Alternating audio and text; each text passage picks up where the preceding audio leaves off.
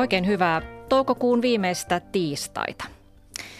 Olen tullut siihen ikään, johon varmaan jokainen jossain vaiheessa elämässään tulee. Eli olen alkanut päivitellä nykyajan nuorisoa. Tavat tuntuvat höltyneen, ollaan vain nenä kiinni kännykässä – Kaikesta päästään helpolla, minkään eteen ei tarvitse enää nähdä vaivaa. Ja tämä päivittelyni sai roppakaupalla vettä myllynsä tässä joku aika sitten, kun luin Hesarin kulttuurisivuilta jutun, jossa kirjailijat, muun muassa Anja Snellman, kertoivat saamansa tämän tästä kirjeitä eri-ikäisiltä nuorilta. Ja nuoret pyyte, pyysivät näistä, tai pyytävät näissä kirjeissään apua kirjailijoilta koulutehtäviinsä. He ovat saaneet koulusta tehtäväkseen lukea tietyn, tietyn kirjailijan tietyn teoksen ja he sitten kirjoittavat, että voisitko auttaa tässä koulutehtävässä, en ymmärrä teostasi, siinä on niin pitkiä lauseita, käsittämättömiä kielikuvia. Voisitko kertoa, mistä tämä kirja oikeastaan kertoo ja vähän siihen tyyliin, että voisitko itse asiassa tehdä tämän koko tehtävän minun puolestani. Ja sitten kaiken lisäksi nämä, nämä juttuun haastattelut kirjailijat kertoivat, että tämä kieli, millä nämä nuoret heille kirjoittivat, on, oli luokattoman huonoa suomea. Ja juttuun oli haastateltu myös erästä lukion äidinkielen opettajaa, joka kertoo nähneensä niin huonoja kirjoituksia, että voisi kuvitella, että ne on kirjoittanut joku juuri maahan muuttanut nuori, joka vasta opettelee, opettelee suomea. Ja, ja hän myös päivitteli sitä, että nykyään yläastelta tulee lukioon porukkaa, joka ei ole eläissään lukenut yhtäkään kirjaa. Ei edes niitä NS-pakollisia opetussuunnitelmaan kuuluvia kirjoja. Miltä tämä kuulostaa sinusta, äidinkielen ja kirjallisuuden opettaja Paula Halme Vantaan Lumon lukiosta? No kyllähän tämä on minunkin kokemukseni, että lukeminen on tosi harvinaista. Ja jos rupeaa kyselemään opiskelijoita, että mitä kirjailijoita tunnette, niin en saa juuri mitään sieltä opiskelijoita. Mm.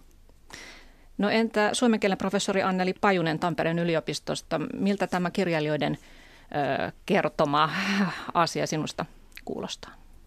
No kyllä se tutulta kuulostaa ja tuntuu siltä, että nuoret osaa nykyisin yleisen sanaston ja ehkä yleiset perusrakenteet, mutta ei sitten mitään muuta. Mm.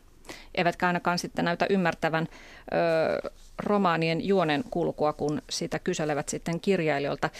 Paula Halme, sä oot ollut kohta 20 vuotta äidinkielen opettajana, niin näetkö tällä ajalla muutosta äidinkielen osaamisen tasossa? No kyllä, kyllä mun mielestä erityisesti nyt ihan viime vuosina – on tullut yhä enemmän opiskelijoita, joiden kielellinen taito on aika heikkoa ja, ja tuntuu, että tuotetaan semmoista yläkoulun 7-8-luokkalaisen tasoista tekstiä. Mm. No ihan siis tutkimus, tieteelliset tutkimuksetkin vahvistavat tämän, tämän havainnon vai mitä Anneli Pajunen, että taso on laskemassa?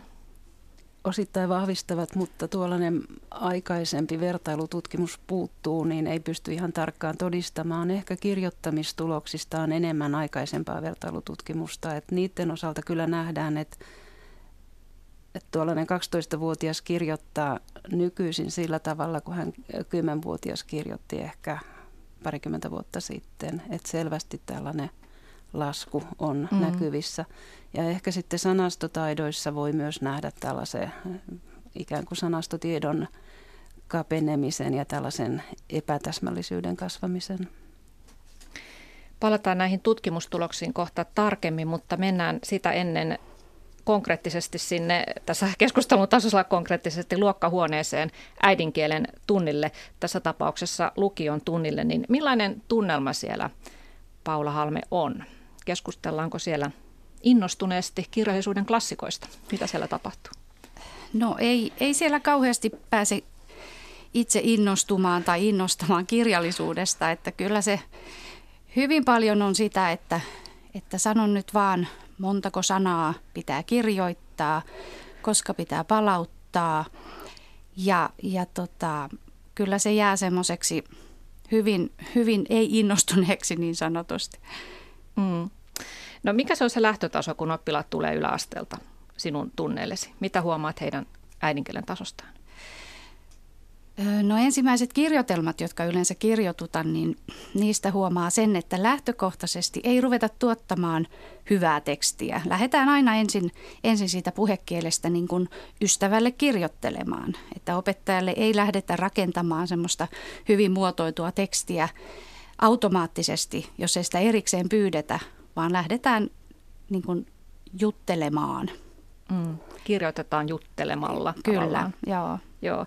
No voitko antaa jotain esimerkkejä heidän äidinkielen taidosta, että mitkä on semmoiset tyypilliset nykynuorison tekemät virheet Suomessa? No se on hyvin tyypillistä, että virkkeestä puuttuu päälause, lauseista puuttuu predikaatti. Sijapäätteiden kanssa on myös ongelmia, ettei osata muodostaa semmoista natiivisuomalaisen tuottamaa tämmöistä hyvän kielikorvan luonnollista kieltä, että, että sijapäätteet on vähän niin kuin maahanmuuttajilla välillä tuntuu olevan. Yhdyssanavirheet tietenkin on hyvin yleisiä, mutta nyt viime aikoina on huomannut esimerkiksi, että tavutusta ei osata. Eli tavuviiva laitetaan sanan keskelle ihan mihin sattuu, vaan koska rivi loppui. Rivi saattaa alkaa kysymysmerkillä ja, ja, tai pilkulla. Mm. Lainausmerkkejä käytetään siinä merkityksessä, että, että sana ei nyt tar- en tarkoita tätä asiaa, mutta lainausmerkillä osoitan kir- lukijalle, opettajalle, että kai ymmärrät, mitä tarkoitan. Eli sanasto on aika köyhää ja, ja tota, yhdyssanavirheet nyt on aina ollut, mutta, mutta sitten esimerkiksi tämmöiset ihan Ähm, lauseen vastikkeiden käyttö on ihan täysin unohtunut. Että niitä ei suositella tai niitä ei, ei niin kuin luontevasti käytetä. Mm, että aika tuommoista alkeellisen kuulosta Joo, kieltä. Joo. Sulla on mukana joitakin tuota, lukiolaisten kirjoittamia niin sanottuja esseitä, niin tuota, lue vähän, että me nä- kuullaan vähän, että minkä tyylistä tekstiä siellä suolletaan. Joo, no tässä piti kirjoitella.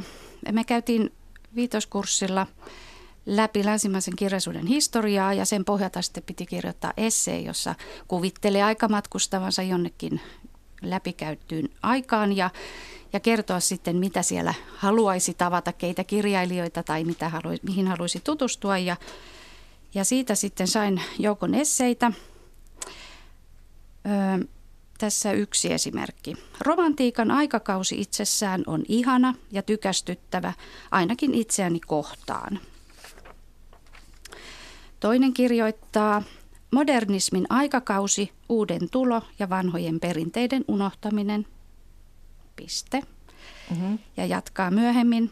Olen niin uusien tuulien kulkija sisimmässäni, vaikka muutos onkin ajoittain pelottavaa, kun on totuttu tuttuun ja turvalliseen.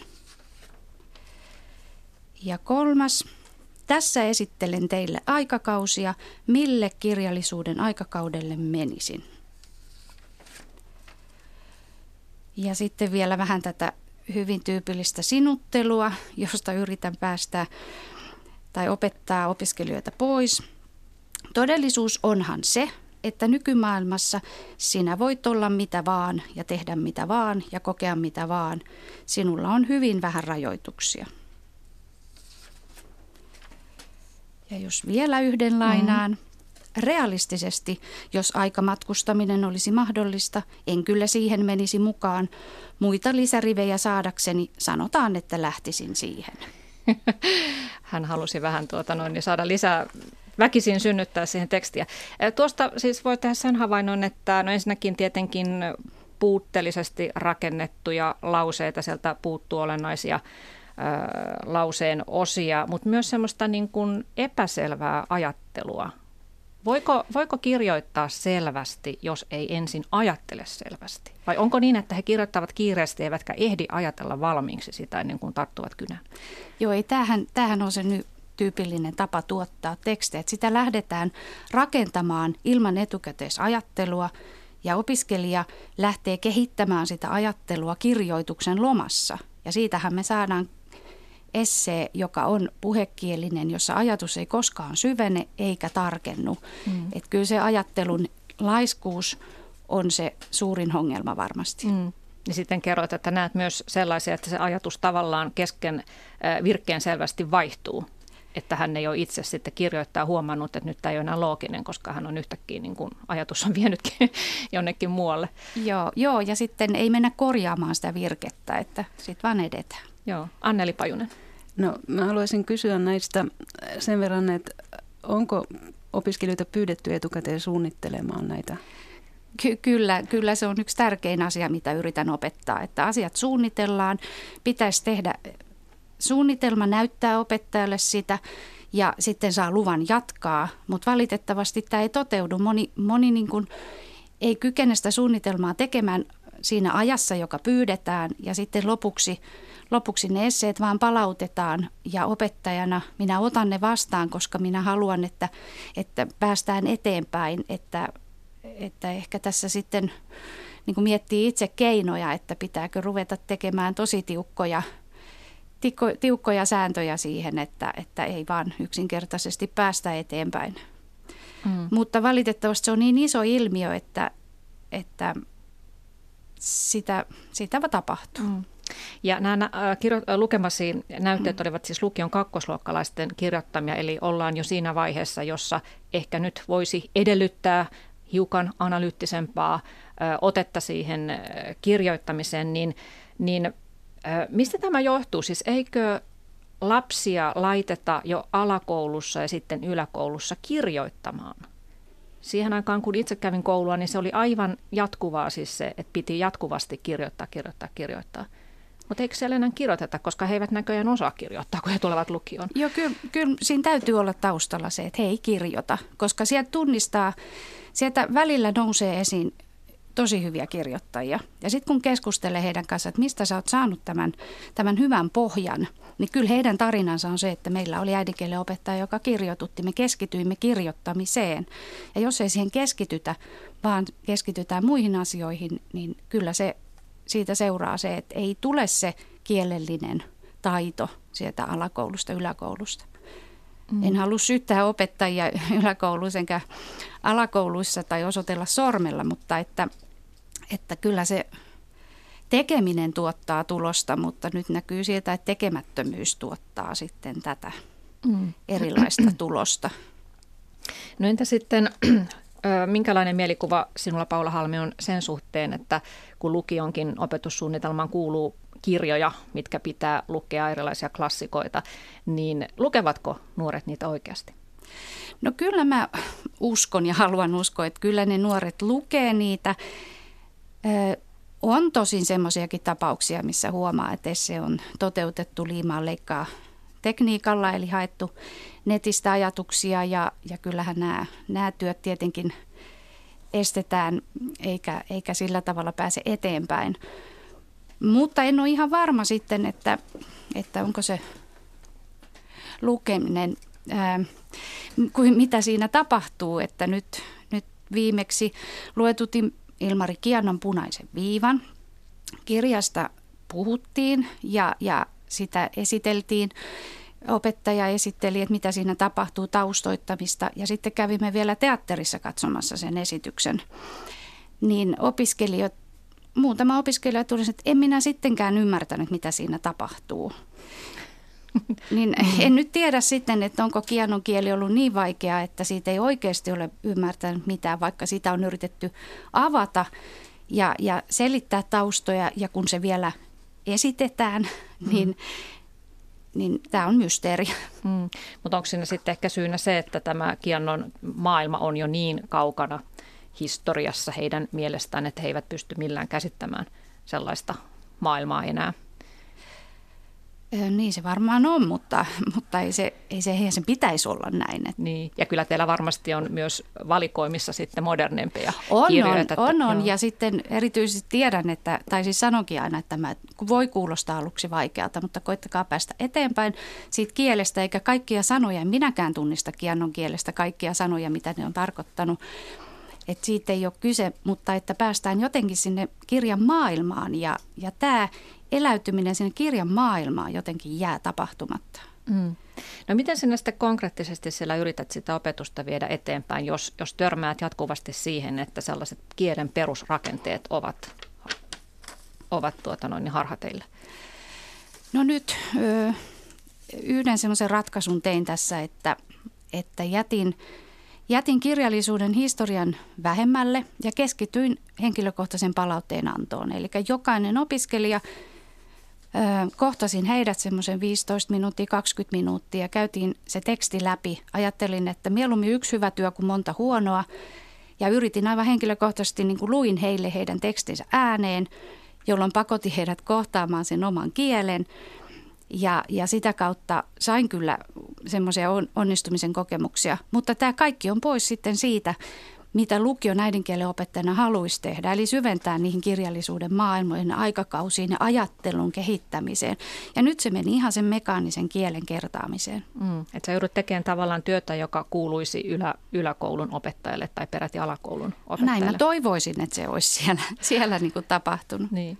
No Anneli Pajunen, olet Tampereen yliopiston suomen kielen professori, niin miten siellä sitten, kun ne lukiolaiset tulevat sinne yliopistoon, niin niin osaavatko he siellä sitten yhtäkkiä kirjoittaa esseitä ja istua luennolla ja tehdä muistiinpanoja ja omista muistiinpanostaan sitten kirjoittaa tenteissä No kyllä opiskelijatkin jossain määrin heijastaa sitä samaa muutosta, joka tuntuu koko yhteiskunnassa, mutta tietenkään suomen kielen opiskelijat ei ole tuolla tasolla kuin nämä – tavalliset lukion opiskelijat, että yleensä meidän opiskelijat osaa kirjoittaa, mutta he ei ole kovin analyyttisiä kirjoittajia, että siinä opiskelun aikana sitten kehittyy tämmöinen analyyttisempi kirjoittamistaito, mutta sanavaraston suppeneminen näkyy kyllä suomen kielen opiskelijoissakin. Et mä oon esimerkiksi tehnyt tällaisia tuttuustestejä ja vaikka siis on kysymys sellaisista opiskelijoista, jotka lukee paljon ja niin edelleen –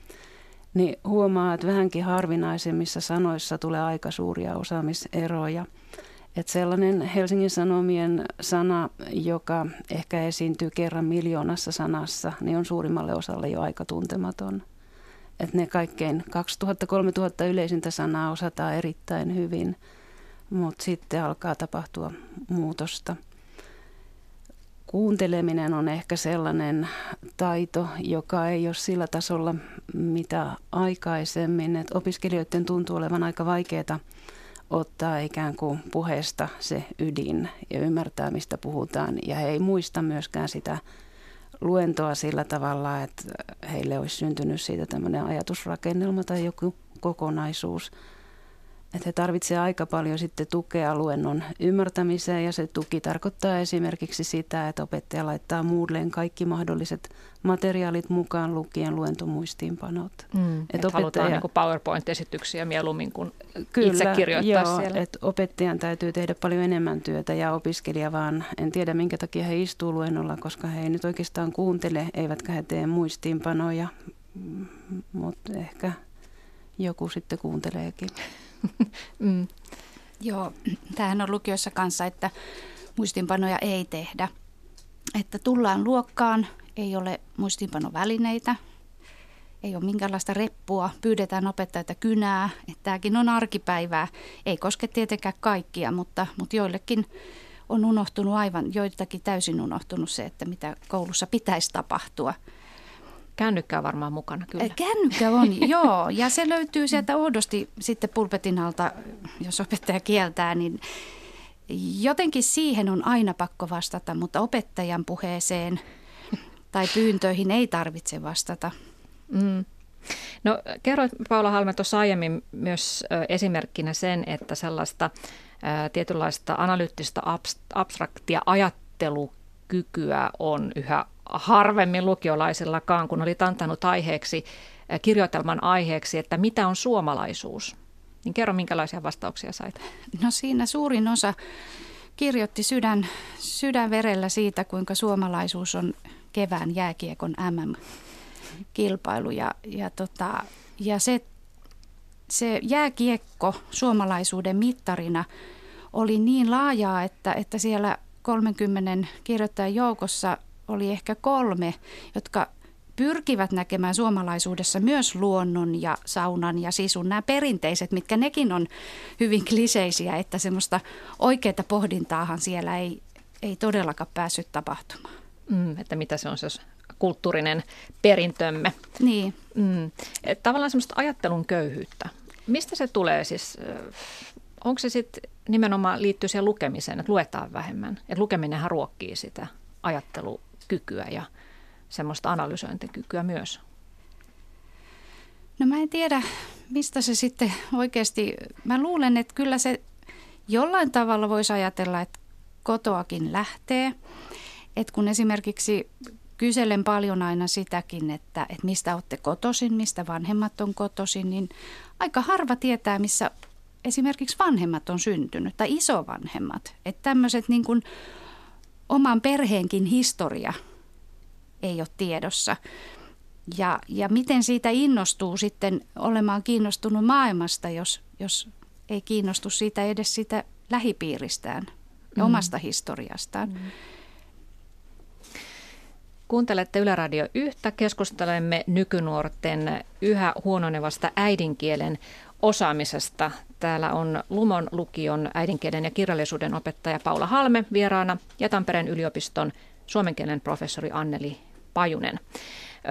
Lähetysikkunahamme on auki ja siellä, siellä voi käydä kommentoimassa tätä keskustelua. Ja tässä Aika ajatella niminen nimimerkki kirjoittaa, että ovatko opetusmenetelmät ja oppimisympäristöt huonontuneet? Toivottavasti tästä keskustellaan kohta. Ja, ja hän myös jatkaa, että, että ei ole vielä tässä keskustelussa otettu esille sitä, että mitä ennen tehtiin toisin, mitä tehtiin paremmin, jos kerran suunta on alaspäin. Mutta haluatteko kommentoida tätä, että onko jotenkin opetusmenetelmissä tapahtunut jotakin, joka voidaan nyt nähdä sitten huononnuksena, koska taso huononee? Joo, Paula no, no kyllä ehdottomasti Myönnän, että itsekin olen muuttanut metodiani sillä tavalla, että aikaisemmin oli ehkä opettaja, oli, tai ei ehkä, vaan oli opettajajohtoisempaa, että, että luokassa tehtiin asioita ehkä mekaanisemmin ja, ja kokeisiin valmistautuminen oli niin kuin automaattisesti tapahtuva, koska, koska sitä sisältöä piti, piti lukea ja siihen, siihen automaattisesti liittyi kokeet – mutta nykyisin, kun näitä erilaisia mittaus, mittaukset on vaihtunut, että, että mitataan suullista osaamista, mitataan erilaisia ryhmätöitä ja, ja on vertaistuki tai vertaisarviointia, niin kyllähän se vaikuttaa sit siihen, että opiskelijat eivät enää saa niin suoraa ja palautetta vain opettajalta, niin se jättää kyllä varmasti niin kuin tilaa semmoiselle – väärällekin tekemiselle. Mm. Ja nyt ollaan myös kohta luopumassa numeroarvostelusta. Niin, mm. joo.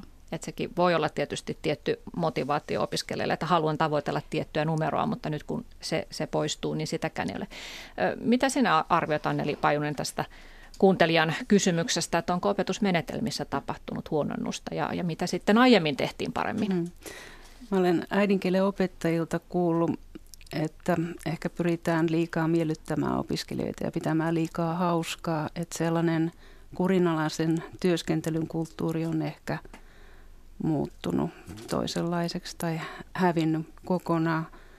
Aikaisemmin sitten ehkä enemmän vaadittiin opiskelijoilta, kiinnitettiin enemmän huomiota kielioppiin, mutta mä en usko, että kieliopin opettaminen kouluissa on koskaan ollut kauhean tasokasta – että kieliopin opettaminenhan on usein ymmärretty pelkästään kieliopin termien opettamiseksi, ja sehän ei välttämättä ymmärrystä vie eteenpäin. Et kielioppihan oikeasti antaa tavallaan tällaisen tiivistelmän siitä, mitä natiivikielestään tietää. Ja jos sitä natiivin kielitietoa voidaan ikään kuin äh, tarkentaa tai tehdä hänet itse tietoiseksi siitä, mitä hän tietää, niin se edistää sitä kielen hallintaa. Mutta miten tämä ikään kuin tiedon keskittäminen tai tarkentaminen saadaan aikaiseksi, niin se on kokonaan toinen asia. Ja tällaista kieliopin opettamisen tutkimusta esimerkiksi Suomessa ei ole oikeastaan ollenkaan. Et tällaista fonologisen tietoisuuden tutkimusta on tehty, siis miten hyvin tajuaa oman kielen rakennetta. Ja tiedetään, että jos fonologista tietoisuutta kehitetään, niin lukemistulokset paranee. Mutta esimerkiksi morfologian hallinnasta, siis muotojen hallinnasta ei ole tehty minkäännäköistä tutkimusta. Ja kuitenkin tiedetään, että mitä paremmin hallitsee sanojen muotorakenteita, niin sen paremmin esimerkiksi lukee. Että tällaisissa asioissa Suomessa voisi tehdä hyvin paljon enemmän, mutta millä tavalla tämmöinen ikään kuin kurjalaisempi työskentely palautetaan kouluihin, niin se, se on vaikea mm. kysymys kuri takaisin. Olen samaa mieltä. Mutta kaikki opettajatkaan eivät ole samaa mieltä tästä, mitä sanot Anneli Pajunen, että monet opettajat ovat sitä mieltä, että miksi painottaa virheitä, miksi heiluttaa punakynää, se vain lannistaa opiskelijan. No kielitiedon ymmärtäminen ei tarkoita punakynän käyttämistä eikä virheiden korostamista, että se on jotenkin sitä tietoisuuden lisäämistä – mutta sitten toisaalta tämä palautteen antaminen, sehän on selvästi vähentynyt. Ja siitä voi sitten vaan tehdä sen kysymyksen, että, miten esimerkiksi alakoululainen oppii sanoja kirjoittamaan, jos ei hän koskaan saa tietää, missä hän tekee sillä hetkellä virheitä. Että sehän on tavallaan mahdotonta. Hänen pitäisi itse analysoida oma kirjoittamisensa. Ei se onnistu. Joo, ja itse, itse, itselläni on kokemus tuota yläkoulusta, kun menin, menin sinne ja aloin sitten korjailemaan yläkoululaisten esseitä. Ja, ja siellähän oli korjattavaa ja opiskelijat itse raivostuivat siitä, että miksi sinä nyt korjailet näitä, että täällähän on niin paljon ajatuksia, että on kirjoittanut pitkän esseen. Ja no asia meni niin pitkälle, että vanhempaillassa sitten nuoret oli kotonakin sitä päivitellyt, että kun se äidinkielen opettaja on niin ilkeä.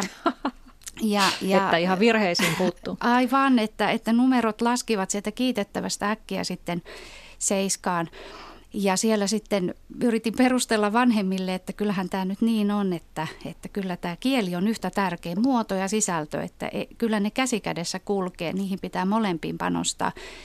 Ja siellä eräs äiti sitten sanoi, joka itse oli alakoulun opettaja, että nyt tunnen piston sydämessäni, että, että olen kyllä omassa luokassani niin kuin yrittänyt kannustaa vain sisällön tuottamiseen ja se muoto on silloin kärsinyt. Mm. Että on taputettu käsiä, että jee, pystyy tuottamaan jotakin niin, ajatuksia paperille, että ei väliä millä, millä tavalla. Joo, Anneli mm. Pajunen. Mm. Mä luulen, että yksi ongelma on myös se, että äidinkielen opettajilla ei ole aikaa opettaa niitä perusasioita. Eikä oikeastaan tiedetä sitäkään, että missä järjestyksessä niitä perusasioita pitäisi opettaa, jotta se oppiminen olisi ikään kuin optimaalista. Ja siihen äidinkielen tuntimäärään työnnetään kaikkea mahdollista, eikä käsitetä sitä, että, että kieli on niin kuin erikseen opetettava, siis se kielen ikään kuin kirjallinen käyttö ja tämmöinen kieleen liittyvä kulttuuri ja niin edelleen kuvan äh, analysointi, elokuvien analysointi, kaikki tällainen, se on oikeastaan niin kuin ihan eri asia.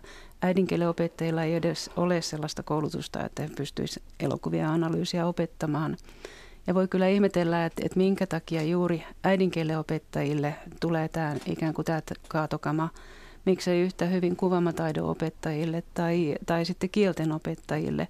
Ei elokuvien katselu ole kiinni äidinkielestä, vaan elokuvia mm. voi katsoa millä kielellä tahansa. Silloin niitä voidaan opettaa myös minkä mm. kielen tunnilla tahansa.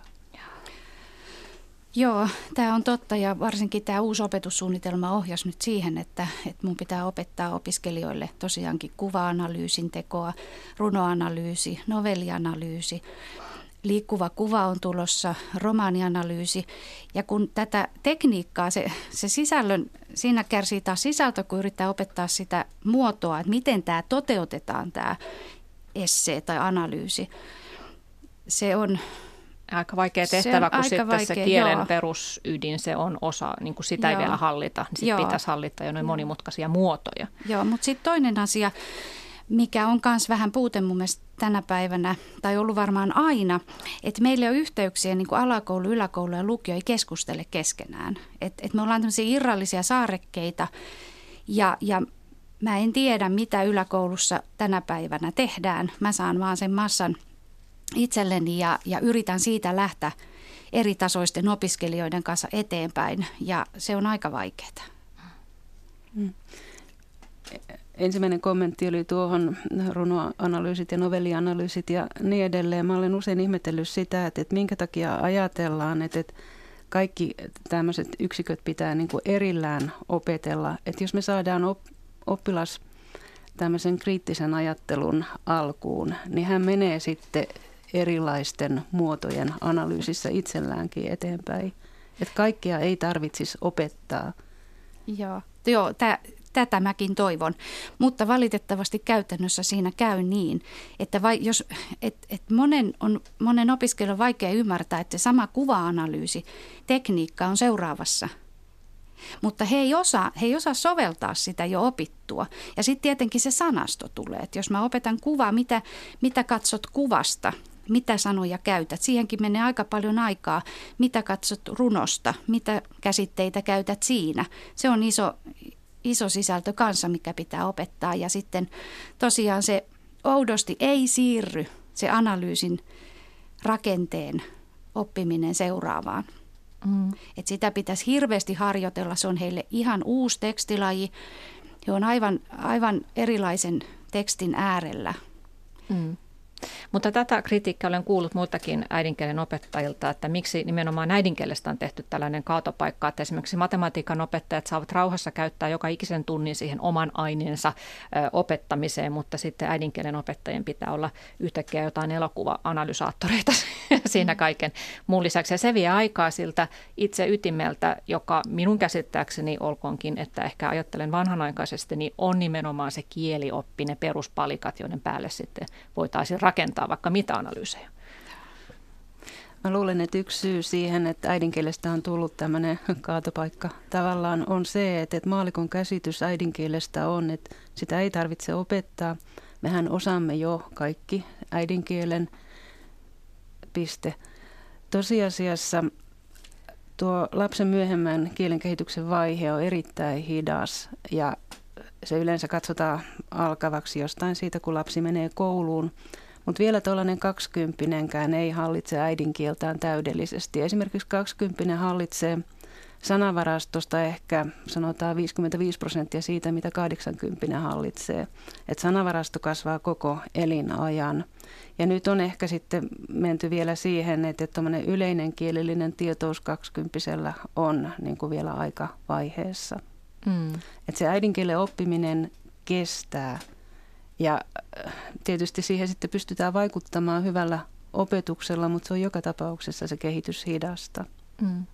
Mutta mä vielä tästä kieliopista muutama sana, että, että kun sanoit Anneli Pajunen, että se on itse asiassa lähestulkoon kaikista oppikirjoistakin hävinnyt se kieliopin osuus kaikilla kouluasteilla, niin eikö sitä siis opeteta ollenkaan vai yritetäänkö sitä opettaa siinä sivussa ja millä tavalla se voitaisiin tuoda takaisin hmm. siihen opetukseen? Alakoulun oppikirjoissa kielioppia on jonkun verran, mutta alakoulun oppikirjat on aika ongelmallisia sikäli, että niitä ei ole yleensä äidinkielen asiantuntijat tehneet. Et meillä on ehkä hiukan tämmöinen ilkeä tapa joskus nauraskella äh, sitä, mitä asioita määritellään näissä alakoulun oppikirjoissa. Että se kieliopin opetus, mitä on, niin se on varmasti niin kuin tehotonta. No Ehkä sitten myös alakouluikäiset on pikkasen liian nuoria kieliopin opetukseen, että, sellainen ikään kuin ilmiökeskeisempi kieliopiopetus voisi paremmin tulla jossain myöhemmässä vaiheessa. Ja nyt kun mä Paulan puheenvuoroja olen tässä kuunnellut, niin musta tuntuu, että vasta lukiolaiset on niin kuin tämmöisen hiukan syvällisemmän kielellisen opetuksen vastaanoton vaiheessa. Yläkoulussa pitäisi olla kuitenkin jonkun verran kieliopiopetusta. Mm. Joo, mä oon samaa mieltä, että huomaan sen, että nyt lukiolaiselle kun opettaa lauseen jäsennystä uudestaan ja lauseen, niin, niin kyllä siinä selvästi näkee, että he pystyvät sen tiedon omaksua paremmin. Mutta että onko me varaa nyt sitten jättää sitä lukion, sitä mä en tiedä. Että kyllä mä kaikkinensa on, on huolissani siitä, että mikä se kirjoittamisen asema siellä koulussa on. Että ihan jos ajattelee omien lasten, kun seurasin heidän alakoulun ja yläkoulun vaiheitaan, niin hirveän vähän se, että kirjoitelmia kotiin tuotiin, mutta matematiikan testejä tuotiin tosi paljon. Mm. Mm. Että Et en tiedä, mitä pitäisi tehdä. Että pitäisikö enemmän vaikka harrastuspiirejä, että jos harrastetaan sälibändiä, niin miksei harrasteta kirjoittamista tai lukemista. Että mm. No mitä, mitä sinä sanot oppilaille, jotka sitten tuskailevat sitä, että enhän minä tätä äidinkieltä mihinkä tarvitse. Minähän osaan ja tämän oppii itsestään. Miksi tätä pitää, miksi tätä pitää osata? Englanti on paljon tärkeämpää. Miten motivoit heitä? No mä sanon, että, että kieli on teidän käyntikortti. Että ilman semmoista hyvää ilmaisua te ette tässä maailmassa saa mitä te haluatte.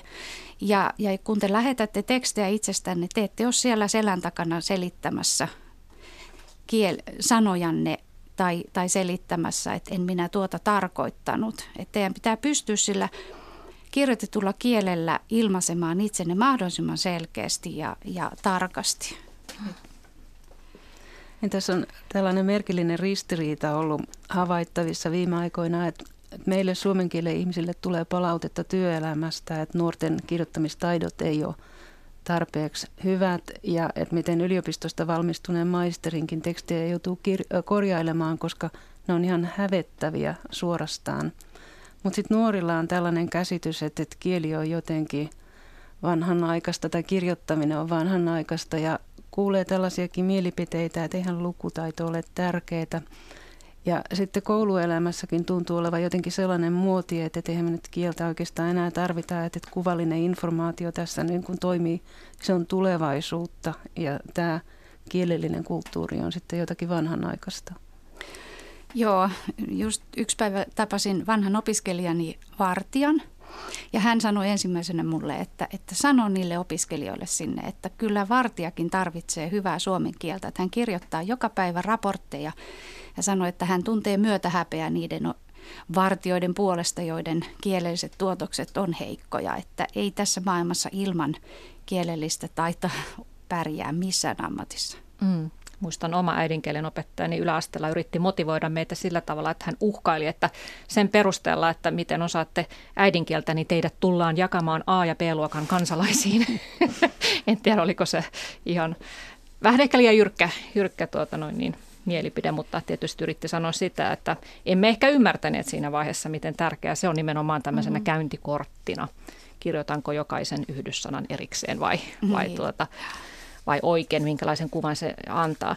Tässä muuten tämän päivän Hesarissa oli, oli kulttuurisivulla juttu nuorista yläasteikäisistä lapsista ja heidän lukemisen vähäisyydestään. Ja tässä oli haastateltu kasiluokan poikia, jotka jotka tuota kertovat, että, tai he harmittelevat, että kun koulussa tuhraantuu niin paljon aikaa näiden kirjojen lukemiseen, että ei, ei ne kiinnosta, että joku heistä oli lukenut Remeksen dekkarin koulua varten ja ei oikein uponnut.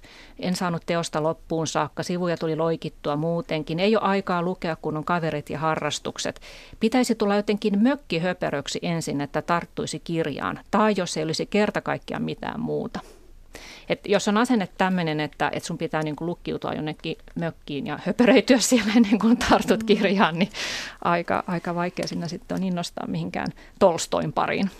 Joo, kyllä kai se perheissä on tänä päivänä myös totta, että, että aika harvas perheessä niin otetaan semmoiseen lukemiseen aikaa. Että vanhemmat vetäytyy lukemaan omaa romaaniaan ja lapset samoin.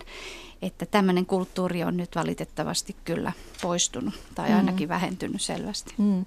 Mutta eikö nuoret toisaalta sitten kirjoita enemmän kuin koskaan? Hän naputtelevat jatkuvasti somessa viestejä toisilleen. Miten näette sellaisen kirjoittamisen merkityksen? No se on puhetta. Se ei mun mielestä ole kirjoitusta. Vaikka he kirjoittaa, niin ne kirjoittaa puhetta. Mm. Ja tämä hämärtää nyt ihan valtavasti tätä, mitä tarkoitetaan suomen kirja, kirjakielellä tai yleiskielellä. Et, e, ja opiskelijat, kun ne menee sinne, sinne somekieleen, niin he ei enää pysty ö, omasta tekstistään edes tunnistamaan, että, että tämä ei ole hyvää suomea. Mm. Somekielessä esimerkiksi pilkkujen käyttö on ihan kokonaan erilaista kuin se on kirjoitetussa yleiskielessä. Ja ilmeisesti nämä epätavalliset pilkkujen käytöt ja, ja sitten sanojen tällaiset ö, yksilölliset merkitykset siirtyy sieltä somekielestä myös sitten muuhun kielen käyttöön ja nuoret ei sitä eroa sitten havaitse. Joo, ei, ei ne enää havaitse sitä valitettavasti. Mm. No vielä muutama sana tästä tutkimuksesta. Sinä olet professori Anneli Pajunen tehnyt poikkeuksellisen laajan koko ikäluokan mukaan ottaneen tutkimuksen siitä, että, että mitä nuoret, miten nuoret osaavat äidinkieltä ja, ja tuota, siinähän tuloksena oli siis lyhyesti sanottuna, että taso on laskemassa. Ö, mitä voisit kertoa lyhyesti tästä tutkimuksesta ydin, ydinkohtia? Hmm. Mä olen ensinnäkin tutkimusryhmässä tehnyt tutkimusta, että meitä on useampi ihminen tässä ollut mukana. Me ollaan tutkittu alakoululaisten kirjoittamista ja sen tutkimuksen osion jälkeen me siirryttiin vertailemaan kuudesluokkalaisten ja ysiluokkalaisten sanastonhallintaa ja sitten kirjoittamista. Ja me vertailtiin heitä sitten nuoriin aikuisiin. Mutta nämä nuoret aikuiset oli sillä tavalla ongelmallinen ryhmä, että he oli ylioppilastutkinnon suorittaneita ja heistäkin tutkimukseen suostuvaan sellaiset, jotka oli aika hyviä kirjoittajia.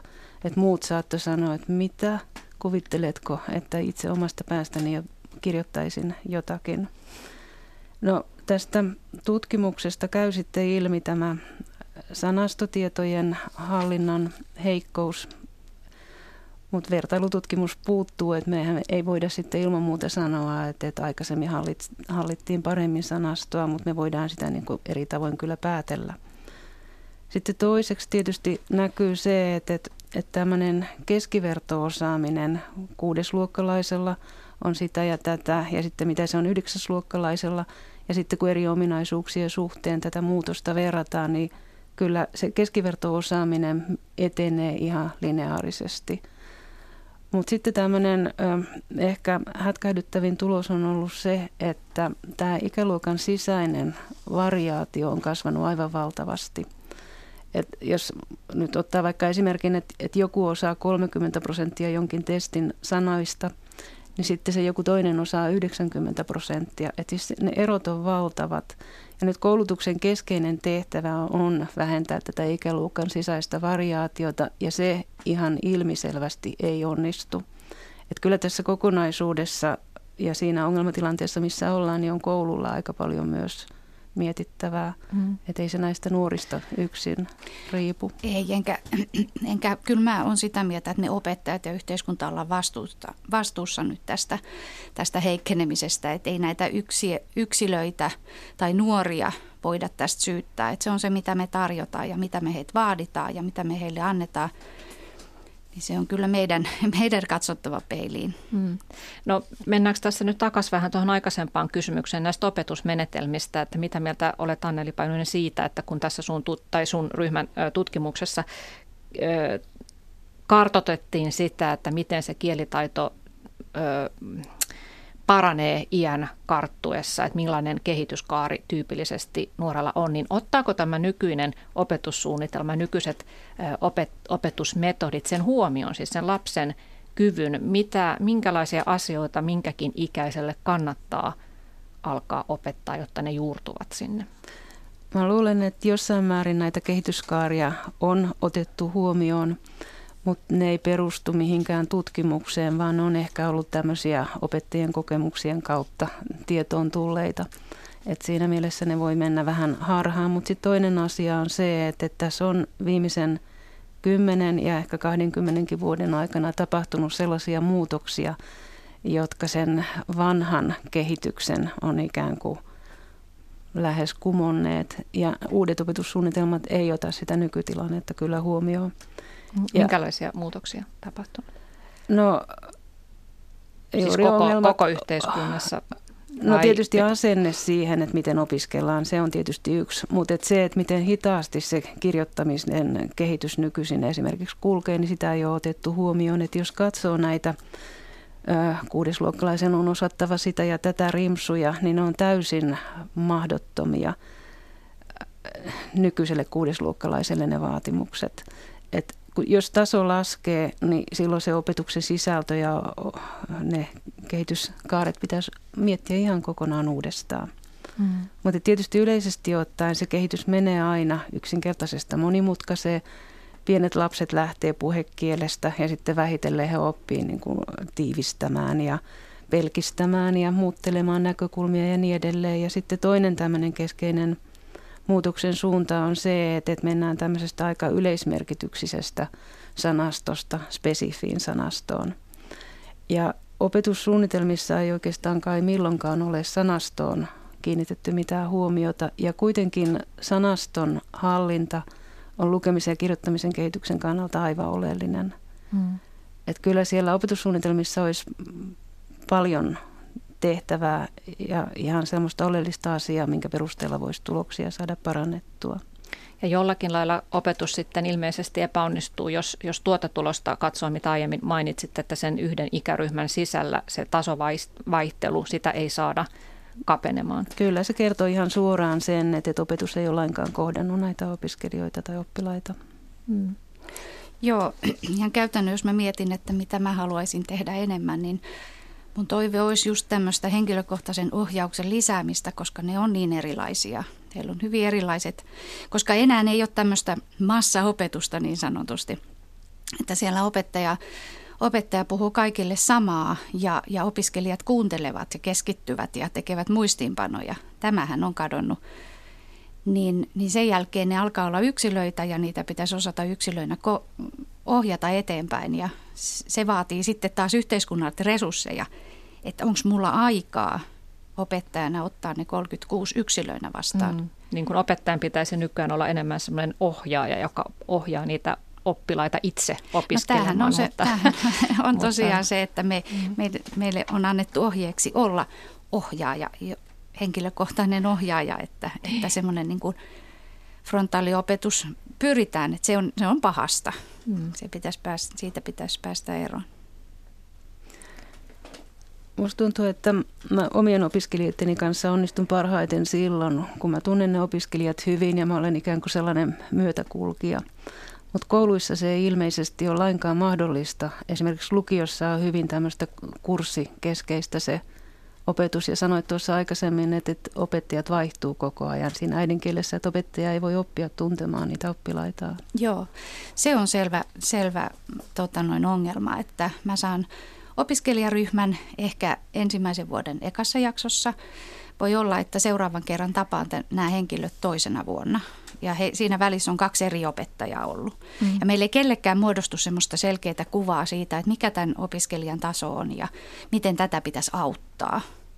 Ja, ja sitten sinne pääsee, niin kuin joku pääsee kirjoittamaan, niin tota, siinä huomataan vasta, että tämän kanssa olisi pitänyt tehdä ihan erilaista työtä. Mm.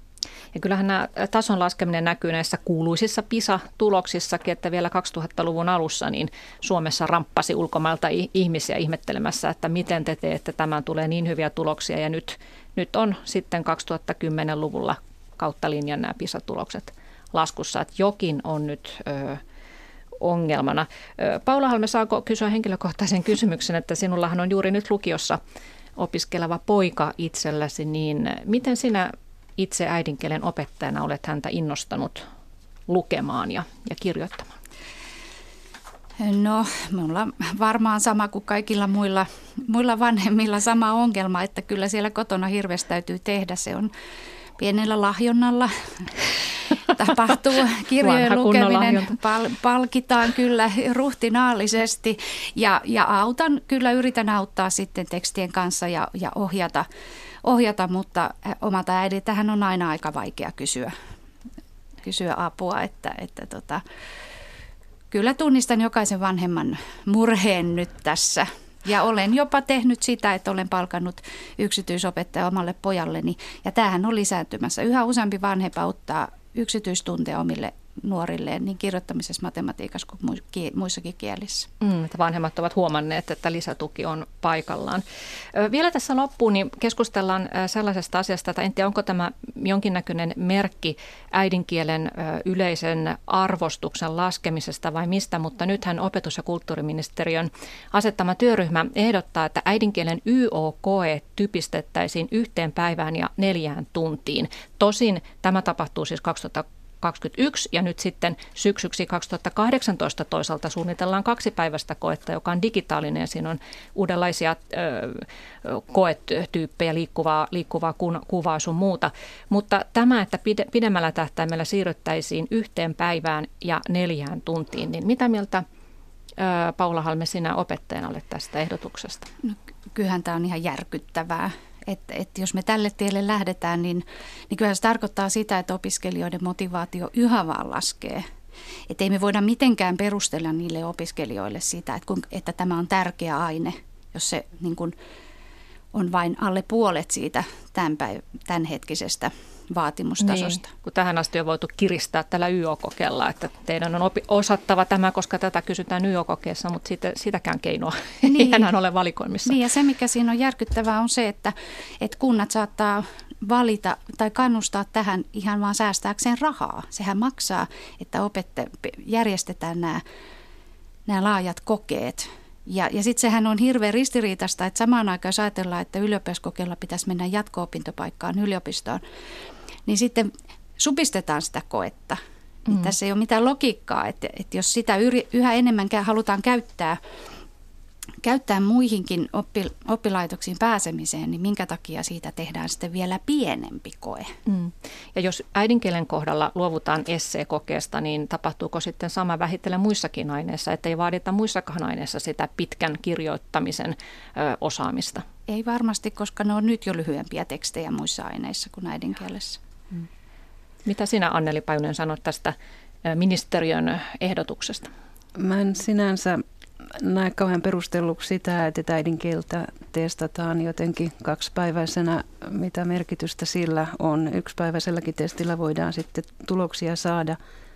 Toinen asia on sitten se, että kuinka paljon äidinkielen YOKE kertoo opiskeluvalmiuksista. Että jos mä ajattelen omien opiskelijoideni valintaa, jos mä saisin heidät valita niin kuin mä itse haluaisin, niin mä katsoisin kielten yleistä suoriutumisastetta ja sitten matematiikan arvosanaa. Et äidinkielen koehan ei varsinaisesti sitä kielellistä lahjakkuutta mittaa. Kirjoittamistaitoa tietysti tarvitaan, mutta se koulun kirjoittamisen opetus ei kuitenkaan kehitä oppilaita sellaisiin kirjoitusvalmiuksiin, mitä yliopisto-opiskelussa tarvittaisiin. Ja sitten kun taso on se, mikä se nykyisin on, niin käykö sitten sillä tavalla, että, että tämä kirjoittamistehtävä tavallaan estää kaikkia niitä, joilla olisi edellytykset yliopistossa opiskella, niin päästä yliopistoon? No mun on vaikea kyllä, kyllä nähdä, ettei, ettei semmoinen laaja kirjoitelma nimenomaan ole se, missä voisi mitata sitä opiskelijan kykyä ajatella ja, ja kielentää ajatustaan ja, ja yrittää muotoilla siitä laaja looginen kokonaisuus. Että kyllä tämmöisen harjoittelulle mun mielestä on niin kuin ehdottomasti tarvetta. Ja jos sitä ei sitten mitata missään laajemmassa kokeessa, niin, niin sitten mä näen kyllä, että se tarvekin siellä tekemisessä vähenee. Hmm. Mutta tuolla se vanhempaan aikaan verrattuna, niin tästähän on vain kahden tunnin lyhennys äidinkielen äh, YO-koehan muuttui kaksipäiväiseksi joskus 70-luvulla vasta. Aikaisemminkin selvittiin pienemmällä määrällä. Mutta kaksi koettahan meillä on ollut iät ja ajat, että vaikka 70-luvulta. Ollut, niin, siis kun on Se on iät ja. Joo, iät, minun, minun kokemuksena aikaa vielä. Joo, mutta että tota, jos tämä nelituntinen, niin sittenhän se on vain yksi päivä. Kyllähän siinä on jo aivan radikaali muutos. Mm. Et mä en niin. Hirveän vaikea ajatella, että neljässä tunnissa pystyy mittaamaan sitä. Saa nähdä, miten tämän ehdotuksen kanssa käy, mutta kiitoksia Paula Halme ja Anneli Pajunen keskustelusta ja sinäkin Paula Halme pääset kohta ansaitulle kesälomalle leputtamaan Kiitos. hermojasi.